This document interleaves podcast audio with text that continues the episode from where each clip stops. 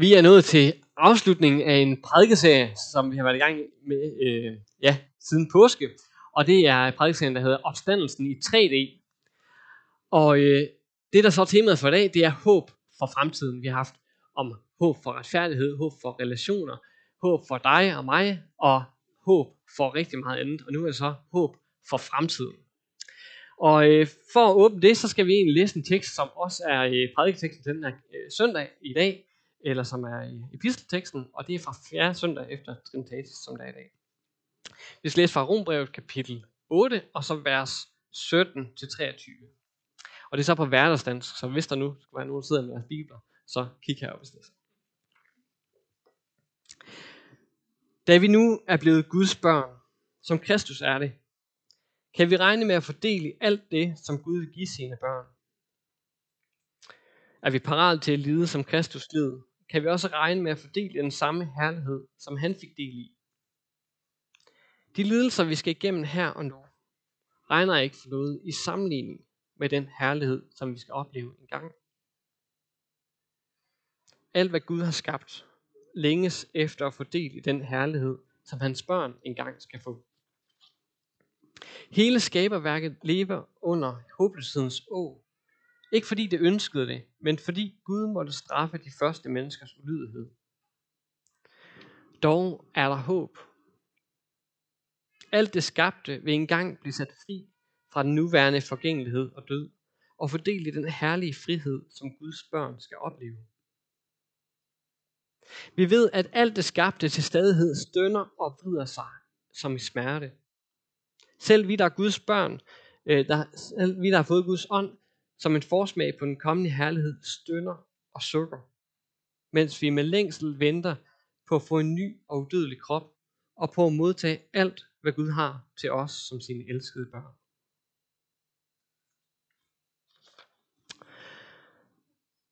For et par år siden, der snakkede jeg med en fyr, som var ret øh, positiv omkring den her verdens fremtid. Han sagde, at inden for de sidste 100 år, der er blevet meget færre krige, der er færre, der simpelthen dør i krigene, og øh, der er øh, færre, der lider hungersnød, færre, der sulter i den her verden.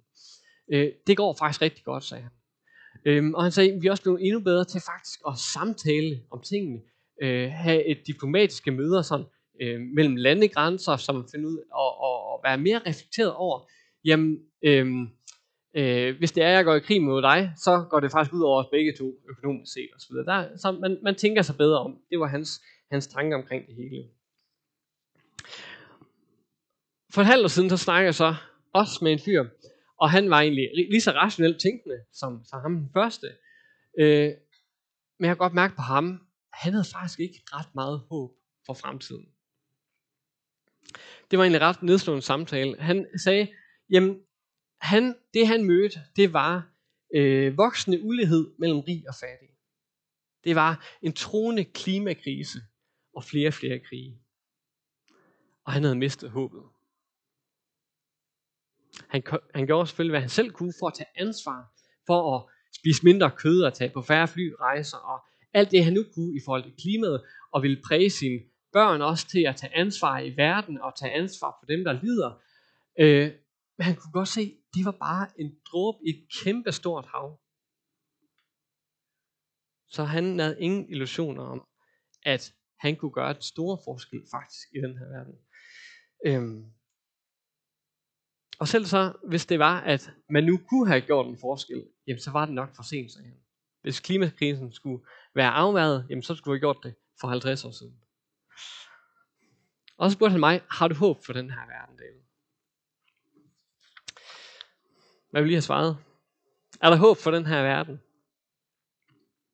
Hvis jeg bare lige sådan skal stå og tænke på verden, sådan som den ser ud nu, øh, hvad tænker jeg så? Er der så et realistisk håb for vores klima? Er der et realistisk håb om, at mennesker vil stoppe med at bekrige hinanden? Er der håb om, at man skaber, ikke skaber fjendebilleder af hinanden, men man begynder at lytte mere og forstå? Er det et billede, som aftegner sig i verden?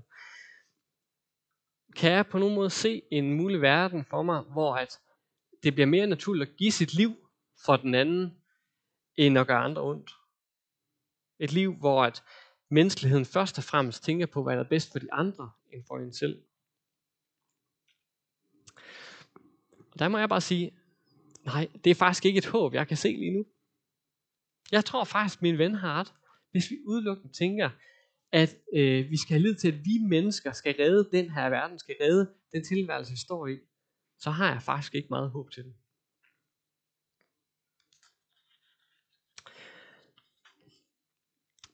I det gamle Grækenland, så var det faktisk ikke en helt fremmed tanke, det her med ikke at have håb for verden. Det var faktisk meget naturligt.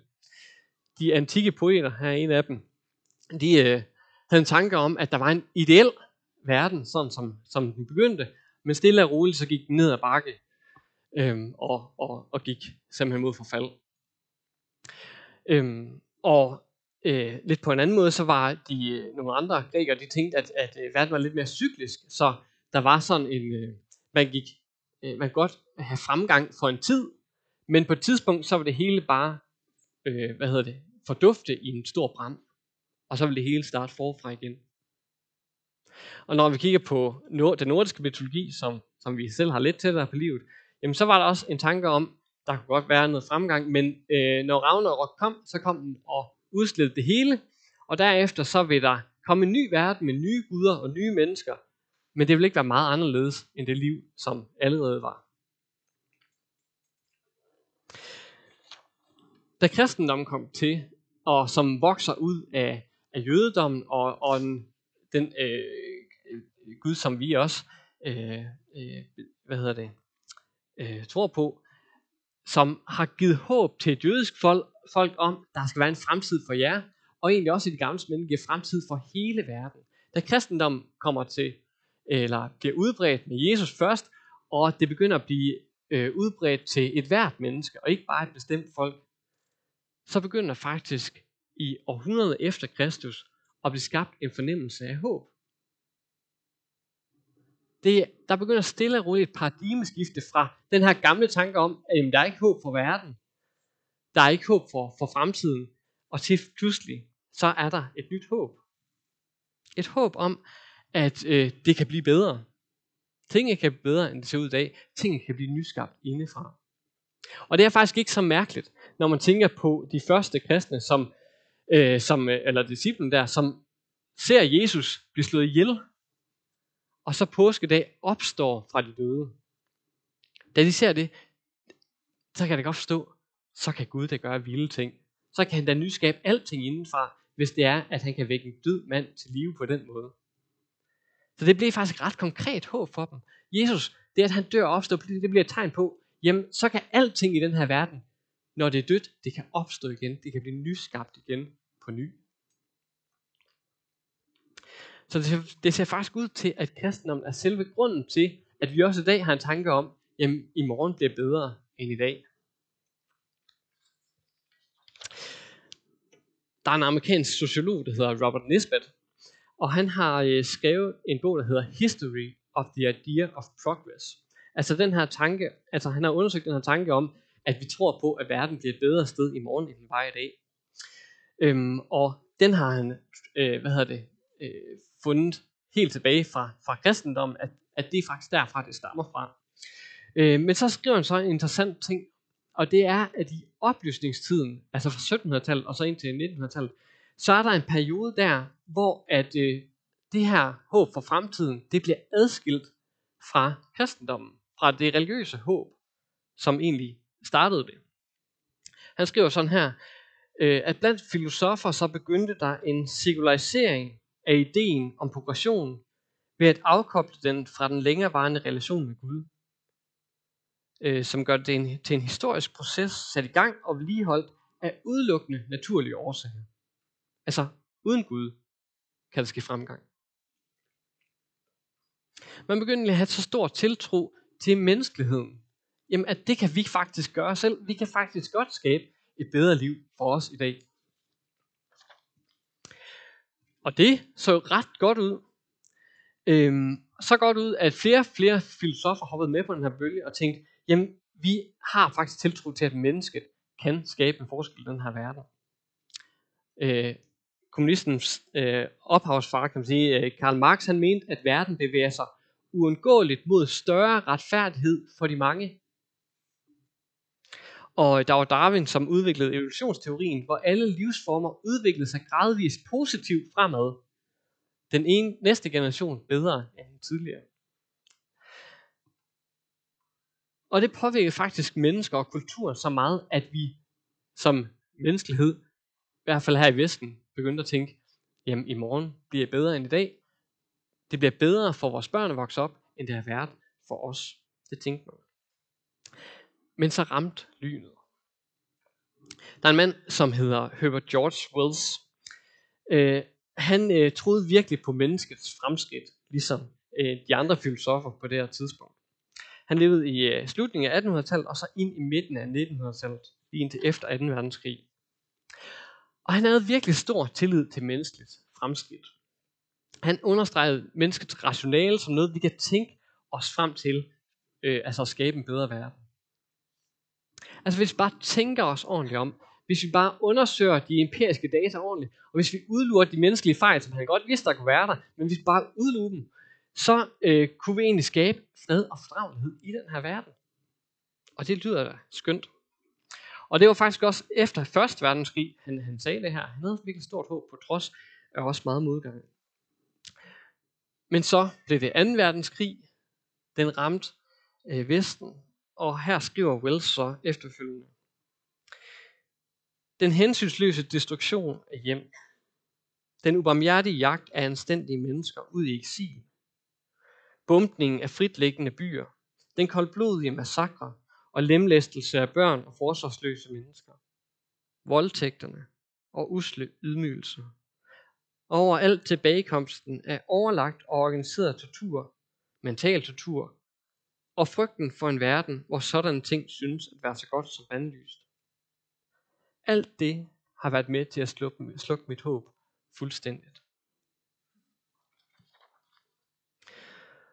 Og efterfølgende så skriver han så, det er lige før han stod. den række af begivenheder har tvunget den intelligente betragter til erkendelsen af, at menneskets historie allerede har nået sin afslutning, og at homo sapiens, altså mennesket, har udspillet sig selv. Han må give plads til et andet dyr, som er bedre til at tilpasse den skæbne, som lukker sig hurtigere og hurtigere om mennesket. Det er voldsomt. Og Herbert Wells her, han var egentlig ikke enig om, ene om den her betragtning, at, øh, at mennesket har udspillet sig selv. Postmodernismen, den vokser frem som, en, øh, som et modstød til hele den tanke om, at vi mennesker, vi kan klare det hele, eller vi som rationelle menneske, mennesker kan tænke os selv til en bedre verden. Øhm, og også de her tiltro, den her tiltro til de store fortællinger, den faldt også sammen. De store fortællinger, som egentlig også har været øh, idealer, som har sagt, vi tror på, at vi kan skabe et bedre sted for den her verden. For eksempel kommunismen, det faldt helt til jorden. Og hvad står vi så med i dag? Hvis vi kigger på historien, så er det er der bare ikke ret god grund til at have tiltro til, at vi mennesker kan skabe en god fremtid for os selv. Det ser ret håbløst ud. William Golding han udgav i efterkrigstiden romanen Fluernes Herre. Den handler om en flok drenge, som er styrtet ned øh, på en øde ø i et fly. Og øh, der skal de så skabe et samfund for sig selv. Og det går okay til at begynde med. De forvalter en leder. De har en konkyle, som de giver til hinanden, så man kan få lov til at tale, når man har den her konkyle i hånden. Og øh, der er egentlig okay sådan disciplin, og, og man lytter til hinanden til at begynde med. Men efterhånden så starter magtkampen. Og øh, flere i gruppen, de bliver fuldstændig barbariske. Og de bliver voldelige, og det ender med, at der er en af børnene, der bliver slået ihjel. Og pointen for forfatteren her, Golding, det er, jamen selvom vi kan slippe vores fortid, selvom vi kan slippe undertrykt en konvention eller et eller andet system, som vi er sat ind i, hvis vi bare prøver at skabe en helt ny kultur, et helt nyt samfund på en øde ø, så vil den destruktive adfærd flytte med. Det svarer ret godt, som en, øh, en mand, der hedder Lord David Cecil, sagde efter 2. verdenskrig. Han sagde, Vi har ikke forladt primatstadiet, altså det stadie, der er før halvæben. Det har vi ikke forladt. Det er inde i os. Den destruktive adfærd er inde i os. Der er en indbygget barriere mod progression og fremgang hos os mennesker. Og det er lige meget, hvor meget vi tænker, vi kan tænke os frem til fremskridt. Lige meget, hvor, meget, hvor udviklet og avanceret teknologi vi nu engang kan lave. Vi har faktisk en modstand, en barriere mod fremgang for menneskeligheden. En atomreaktor, det er jo en fantastisk opfindelse. Den kan skabe strøm til flere tusind, men det kan også skabe, øh, øh, det kan slå flere millioner mennesker ihjel. Så er der håb for fremtiden, og er der håb for menneskeligheden overhovedet. Det vælger mange af os tro. Det er jo godt at tro på, det er jo rart at tro på, at der er en fremtid for os. Hvad laver vi ellers her? Men hvad baserer vi egentlig den tro på? Der er en utrolig kraftfuld strømning i, øh, i øh, dagen i dag, og det er øh, en tro på, at man på trods af fortidens fald, faktisk kan skabe en bedre fremtid for os i dag. Ude på venstrefløjen, så kalder man sig selv de progressive. Kan I høre det? Det er tanken om progression. Vi kan komme videre som mennesker. Vi kan overvinde fortidens krænkende adfærd. Vi kan skabe ligeværd mellem mænd og kvinder. Vi kan øh, stoppe øh, diskrimination, og vi, skal, vi kan kæmpe mod undertrykkelse og komme af med det, og vi vil have klimaaktion nu. Og det hæpper jeg på. Jeg hæpper virkelig på mennesker, der kæmper mod undertrykkelse og mod overgreb og mod øh, respektløshed og mod racisme, og der kæmper for klimaet. Det er da fantastisk. Det håber jeg, at vi alle sammen hæpper på. Jeg er bare bange for, at selv de mest håbefulde kampe, hvis de bliver adskilt fra det kristne håb, så kommer det ikke til at have den vedvarende forandring, forandring og forvandling i, øh, i vores liv. Det kommer simpelthen ikke til at være holdbart. Og i værste fald, så kommer det til at blive en menneskelig erklæring. Jeg synes faktisk, vi ser lidt af tendenserne i dag. Jeg ved ikke, om I kan huske fra øh, her i januar, der var der øh, nogle klimaaktivister, som var øh, nede og demonstrere mod sådan en kuludvinding, som man ønskede at lave i, i Køln i Tyskland. Øh, og øh, der endte de faktisk med at bruge vold for at stoppe det her. Så der var en respektløshed, der tog over. Eller hvis man ser på øh, den udskamning eller tilsværtning, eller nærmest karaktermor, som der er lavet på J.K. Rowling, som er Harry Potters, øh, hvad kan man sige mor, forfatteren til Harry Potter. Hvis man ser på, på det, der sker med hende, så er det virkelig øh, vildt at tænke på. Altså hun har, øh, hun kæmper for, at øh, hun kæmper, kæmper faktisk for kvinders rettigheder. Og i den kamp, så siger hun, jamen der er, øh, der er to køn, og det bliver vi nødt til at holde fast i, i den kamp for at højne kvindens værdi. Og derfor blev hun fuldstændig boykottet og cancelled af et meget progressiv fløj, og hun blev udsat for chikane og personlig hets. Og det siger bare noget om, at selv de progressive falder bare i den fuldstændig samme gryde, som vi alle sammen gør. Dømsygen og respektløsheden og undertrykkelsen af dem, som har andre synspunkter end os selv. Det kan vi så nemt komme til alle sammen. Når jeg bliver overmandet af håbløsheden, så kan jeg egentlig godt blive i tvivl om, Gud, har du virkelig en plan for den her verden? Hvorfor griber du ikke ind, når der er den her øh, øh, modstand i verden, når der er den her håbløshed, og der sker så mange forfærdelige ting? Jeg kan faktisk godt blive i tvivl om Gud, om han overhovedet vil gribe ind, og hvorfor han ikke gør det. Men noget jeg egentlig tvivler endnu mere på, det er, at vi mennesker kan løse det selv. At vi med vores anstrengelser, at vi kan begynde at skabe en god fremtid for os selv. Det synes faktisk, historien til, øh, siger et andet billede. Giver et andet billede.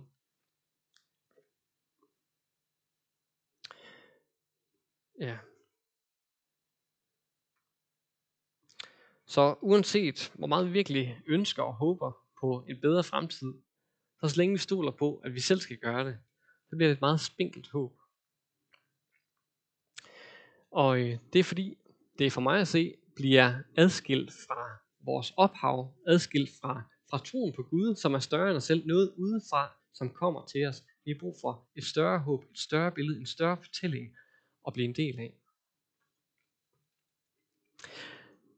Kender det der med at stå i en situation, det kan være i forhold til sig selv eller i forhold til andre, så stå i en situation og så tænke, det er lige meget, hvor meget jeg prøver her, eller meget serien prøver, der er bare en mur. Der er bare en mur, som man bliver ramt af.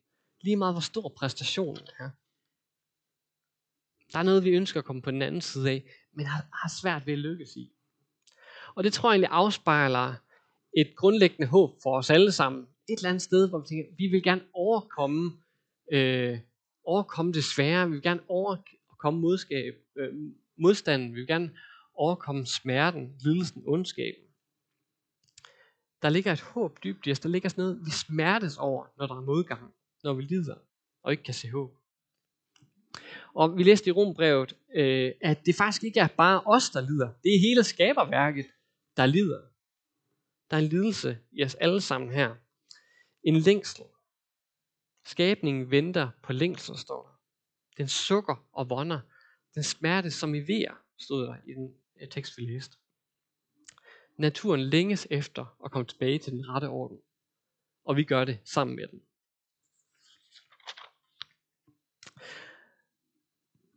Jeg ved ikke, om nogen af jer har set Game of Thrones, eller læst den. Ja, jeg ved ikke engang, om jeg kan anbefale den. Men øh, der er i hvert fald hende her pigen, Arya Stark.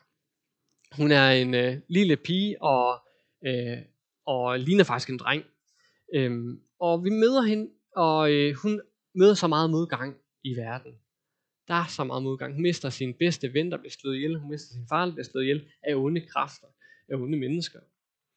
Og øh, vi ved ikke helt, hvorfor vi skal følge hende, men vi fornemmer, der er noget større, som hun skal være en del af. Øhm, og efter flere år, hvor vi har fulgt hende, så er hun blevet en listig og en stærk kriger. Øhm, og så tager hun hjem til det kolde nord, hvor hun kommer fra. Og derop finder hun så ud af, at her skal kampen mellem menneskeligheden og de destruktive magter i verden stå det er mellem mennesker og så dem her White Walkers, sådan zombie-lignende, øh, iskolde øh, monstre, nærmest, der kommer for at, at overvælde menneskeligheden. Og der er store kampe, og de kommer ind på, på livet af hinanden, og øh, der er virkelig mange, der dør her. Men så Arya Stark, hun kommer ind øh, helt tæt på kongen af de her White walkers, Dem, ham, som er gået foran, og ham, som det hele hænger sammen eller øh, med, kan man sige, ondskaben. Ondskabens trone, det er ham, der bærer den. Og, øh, og hun har store kampe med ham, men pludselig så får hun et svær igennem ham, og da det sker, så forsvinder ondskaben fuldstændig. Den fordufter. Den fordufter som et. Og da jeg så den film, så tænkte jeg, det der, det minder mig om Jesus. Det minder mig om Jesus. En, som ikke så ud af så meget. En som, øh, ja, han var godt nok Gud, men han var også menneske. Og han mødte så meget modgang og modstand. Og han lignede en, der var ved at blive overvundet. Men som Maja Stark, så var det alt sammen forberedelsen på en større sejr. En sejr over alt mørket, alt ondskab. Jesus han opstod fysisk i den her verden. Det vil vi også prædike om et solidt håb i den her prædikeserie. Og han opstod fysisk som en, men som en lille spire, der vokser frem i den her verden.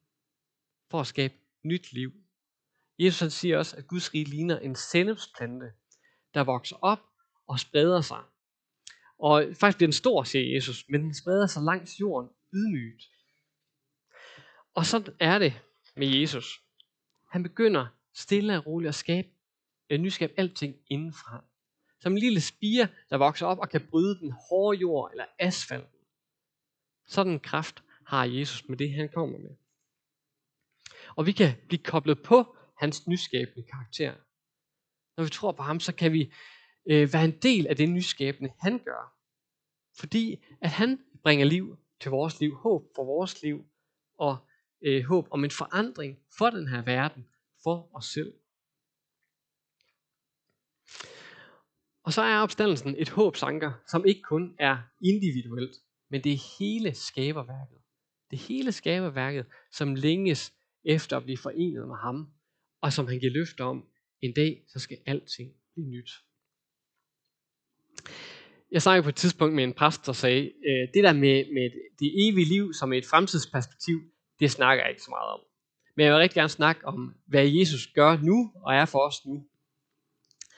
Og øh, det synes jeg jo gav, gav mening på en eller anden måde. Det der med, jeg, jeg synes også, det er svært at forholde mig til et evigt liv, hvis det er ukonkret, og jeg ikke helt ved, hvad jeg skal forvente af det. Øhm, og hvis det den tid, vi lever i nu, bare bliver sådan en ventetid, hvor vi ser passivt til, øh, at, at vi en dag skal nå derhen. Så tror jeg faktisk heller ikke på det evige liv. Men hvad nu hvis det kristne håb var et meget mere konkret håb? Hvad nu hvis, at Jesus kom til den her verden, til det vi ser i den her verden, når vi kigger os omkring, når vi kigger på hinanden. Hvad nu hvis han kom til den her verden, for at plante et evighedshåb midt i den?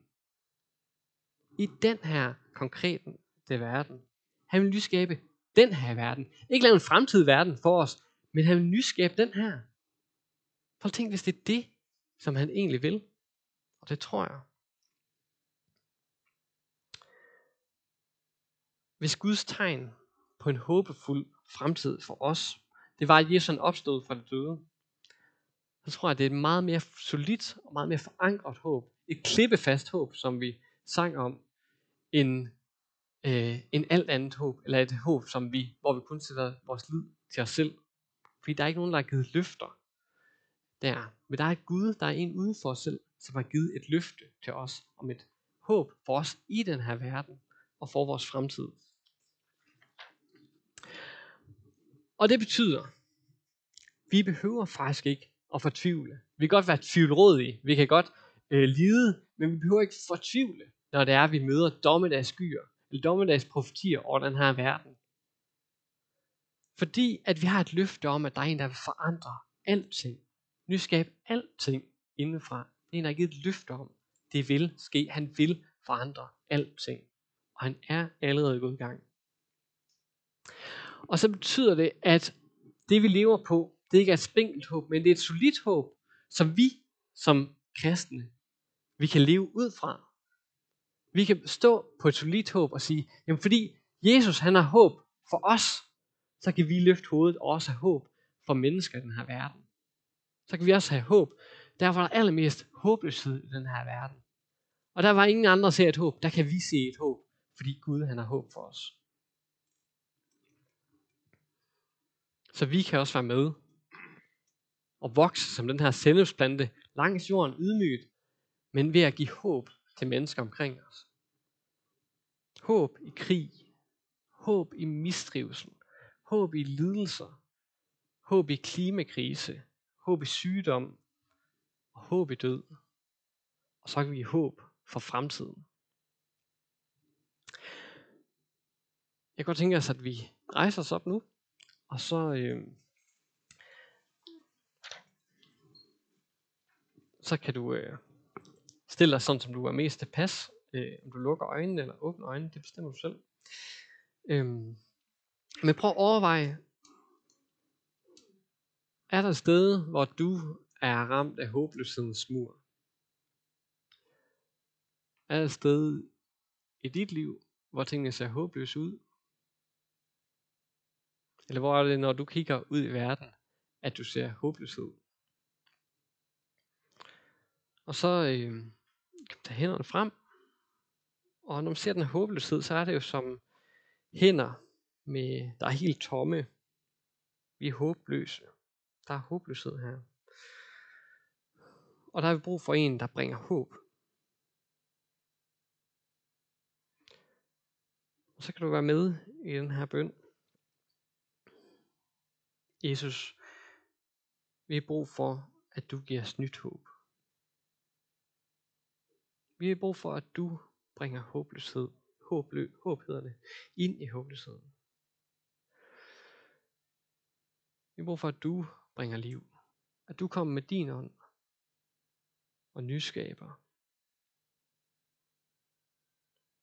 Gør det, Jesus, med din ånd. Du giver nyt liv, nyt håb.